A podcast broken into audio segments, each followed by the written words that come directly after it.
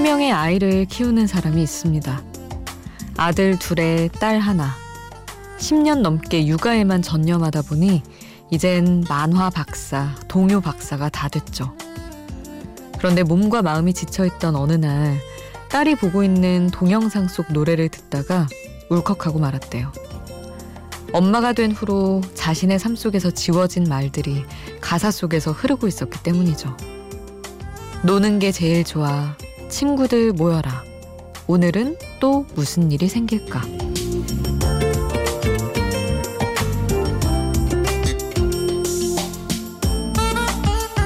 혼자가 아닌 시간 Before Sunrise 김수지입니다.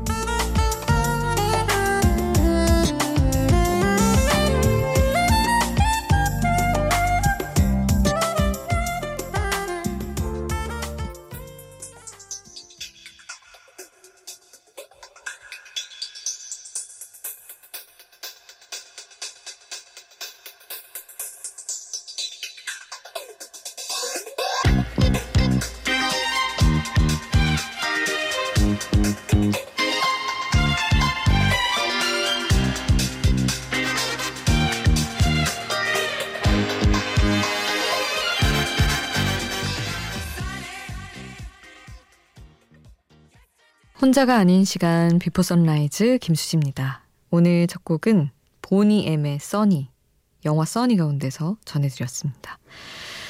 아, 몇 시간 뒤면 아니죠. 사실상 지금 이미 시작됐지만 어린이날이죠. 너무 좋겠다. 어린이들은 왜 이렇게 부러울까요? 세상에 진짜 돌아가기엔 이미 너무 많이 와버렸는데 뭔가 어 저 여러 번 말씀드렸지만 30대인 지금에 굉장히 만족하고 있기는 하지만 오히려 아이들 이야기를 더 많이 듣게 된 그러니까 아이를 낳아서 이제 뭐 선배나 동료분들이 아이를 키우는 얘기를 들으니까 새롭게 또 부러워지는 게 있는 것 같아요. 어떻게 저렇게 아이들은 음, 뭐랄까, 명언을 많이 남길까? 어떻게 저렇게 예쁜 마음과 말들을 갖고 있을까? 이런 생각이 들면서 어차피 어린이가 된다면 스스로 그러고 있는 것도 모를 텐데도 그런 존재가 되고 싶다라는 생각도 들고 그렇더라고요. 오늘 또 얼마나 설렐까 선물 받을 생각에 참 좋은 시절인데 아 너무 그렇습니다. 헛헛하네요 마음이. 물론 우리 부모님들은 선물 사시느라 또 이리저리 분주하시겠지만 오늘 어떻게 보내실 건가요? 다들 쉬실 텐데 많이들 일하시는 분도 계시겠지만 여러분의 하루 샵 8000번으로 보내주세요. 짧은 문자 50원, 긴 문자 100원이고요. 스마트폰 미니 어플, 인터넷 미니 게시판 공짜고요. 홈페이지에도 남겨주실 수 있습니다. 스텔라장의 Reality Blue 함께 할게요.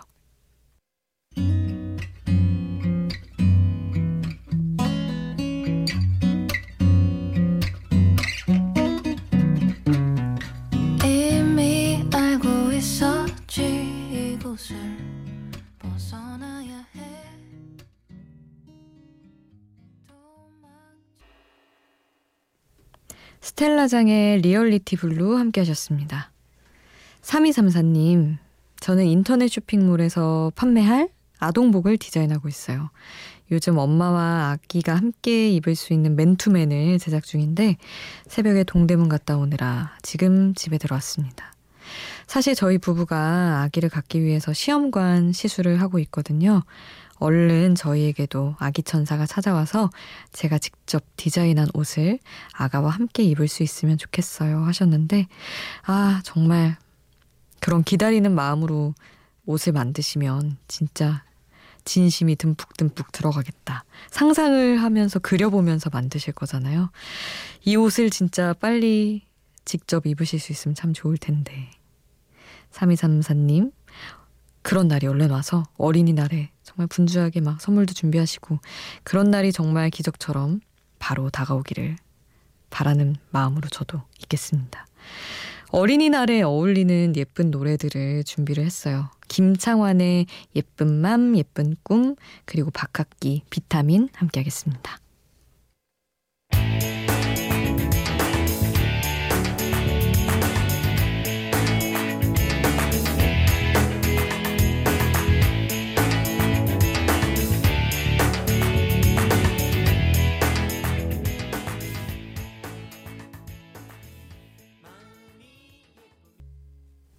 김창완 예쁜 맘 예쁜 꿈 그리고 박학기의 비타민 함께 하셨습니다. 이영은 님, 음, 수디 님, 저는 코로나로 사회적 활동에 제한적인 것 외에는 큰 타격은 없지만 주변에 걱정되는 사람이 많아요. 특히 항공사와 공항에 근무하는 친구들이 몇 명 있거든요. 섣부른 위로 혹은 침묵하는 것 중에 뭐가 더 상처가 될지 뭐든 조심스러워서 이러지도 저러지도 못하고 있어요. 어떻게 하는 게 좋을지 의견 좀 보태주세요 하셨는데, 음, 하, 어렵기는 하네요. 이게 또 근데 위로를 바라는 사람이 있고 안 바라는 사람이 있으니까 말이죠.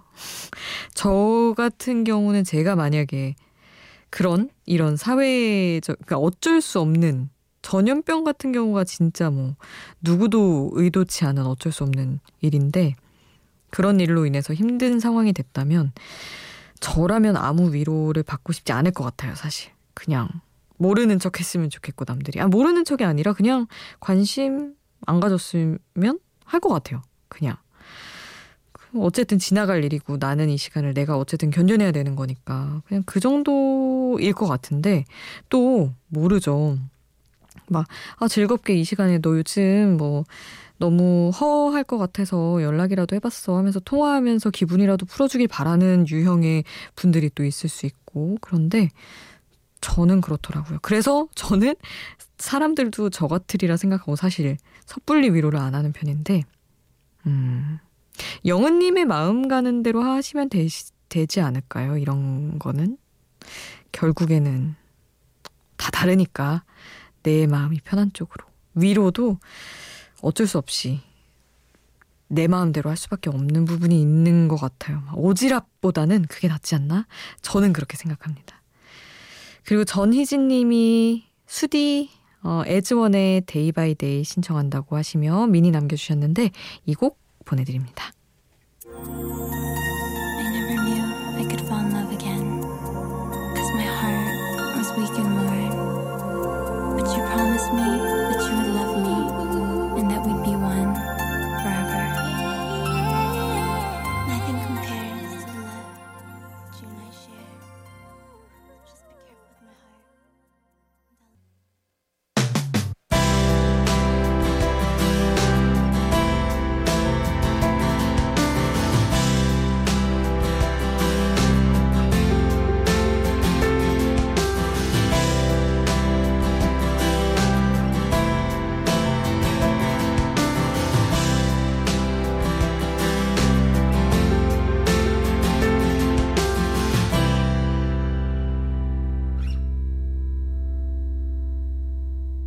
비포 선라이즈 김수지입니다.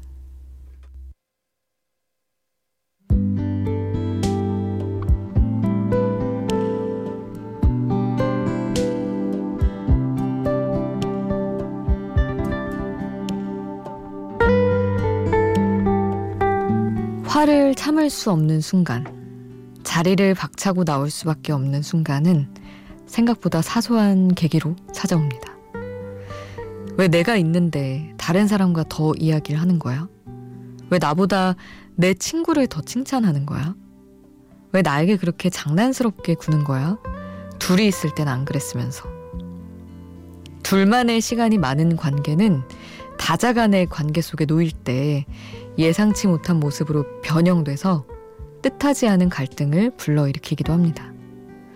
그래서 연인과 다른 사람들을 한꺼번에 여럿이 만날 때는 서로의 기분을 상하, 상하게 하지 않기 위해서 각별히 조심해야 하는 것 같아요. 저는 이 노래의 첫 줄을 듣고 친구 무리를 만난 어느 연인을 떠올렸습니다. 가사와 함께 듣는 노래 김사월의 엉엉 가사 전해드릴게요. 잠시 네가 다른 사람과 이야기하는 사이 나는 화가 나서 술집을 나와. 밖은 너무 추워 나는 엉엉엉 울어. 행복한 사람이 되고 싶어. 나와 함께 있어줄 순 없어. 밖은 너무 추워 나는 엉엉엉 울어.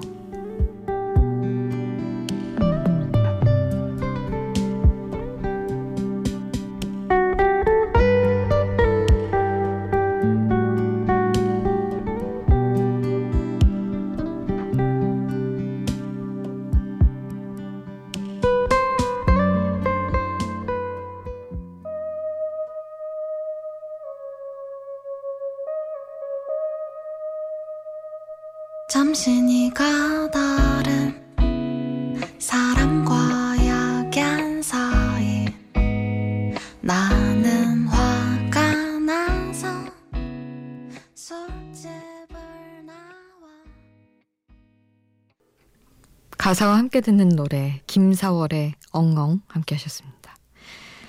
사실은 뭐 연인과 친구무리에 가고 이런 상황은 아니고 그냥 언뜻 들어도 짝사랑하거나 뭐 외로운 상태 누군가 좋아하는데 봐주지 않고 이런 정도의 상황인 것 같은데 저는 이상하게 네가 다른 사람과 이야기하는 사이 화가 나서 술집을 나와라는 걸 보고 경험에서 나오는 것인지 모르겠지만 그런 게 생각나더라고요. 특히 어릴 때 뭐 예를 들어 CC일 때 같은 과 친구들이랑 막 같이 어울리잖아요, 커플이.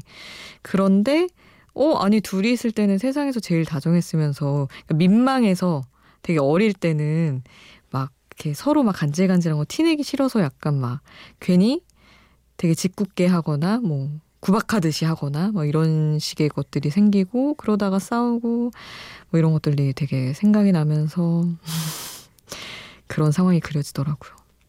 그래서 저는 예전에는 이렇게 막 친구들 사이에 뭐 제 남자친구랑 가는 걸 되게 싫어했던 것 같아요. 남자친구가 다른 모습을 보일까봐. 근데 뭐 지금은 뭐 그런 생각 딱히 하진 않지만 되게 조심스러운 순간들이긴 하죠. 태도가 달라질 수 있어서 저, 저 자신도 그렇고. 하여튼 그런 상황을 생각하며 썼던 글이었습니다. 김사월 노래는 가사들이 막 다 한 줄한 줄이 좋은 것도 있고 아니더라도 어떤 그려지는 상황이 훅 오는 게 있어서 이러다가 거의 전곡을 다 소개하게 되지 않을까 싶을 정도로 많이 소개를 좀 해드리고 있긴 합니다. 외로운 곡들 두 곡을 론리 두 곡이에요. 보내드리려고요. B1A4의 론리 그리고 21의 론리 함께 하시죠.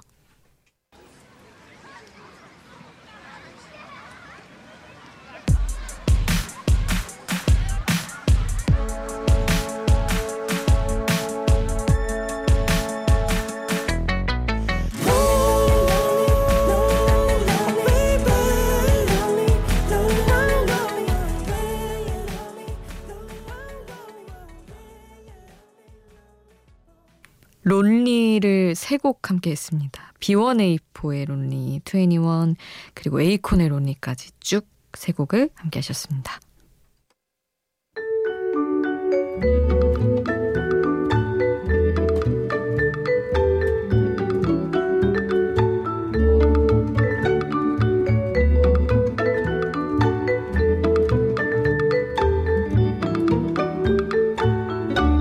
Before Sunrise 김수지입니다.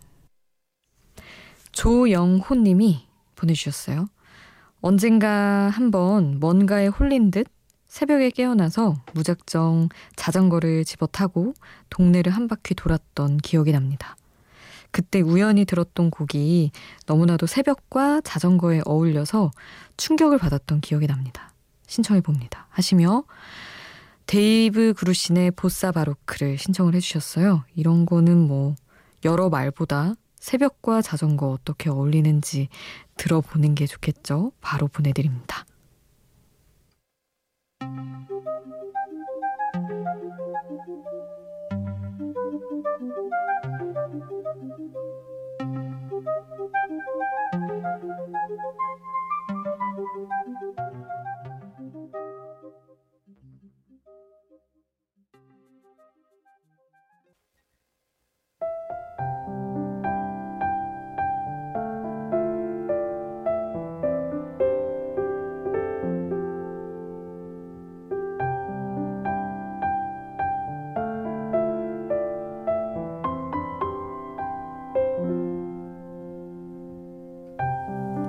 (1774님) 오늘 전셋집으로 이사를 했어요.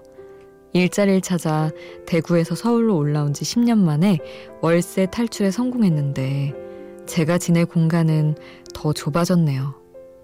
컴퓨터 화면엔 해야 할 일들이 잔뜩 떠다니는데 머릿속엔 전세 대출 이자 낼 생각만 떠다니고 이사를 해도 생각만큼 즐겁지가 않습니다. 하셨는데 아 이사 참 큰일이죠. 저도 서울에서만 몇 번이나 터전을 옮겼는데, 하, 서울에서 안정감을 갖고 사는 날이 올까?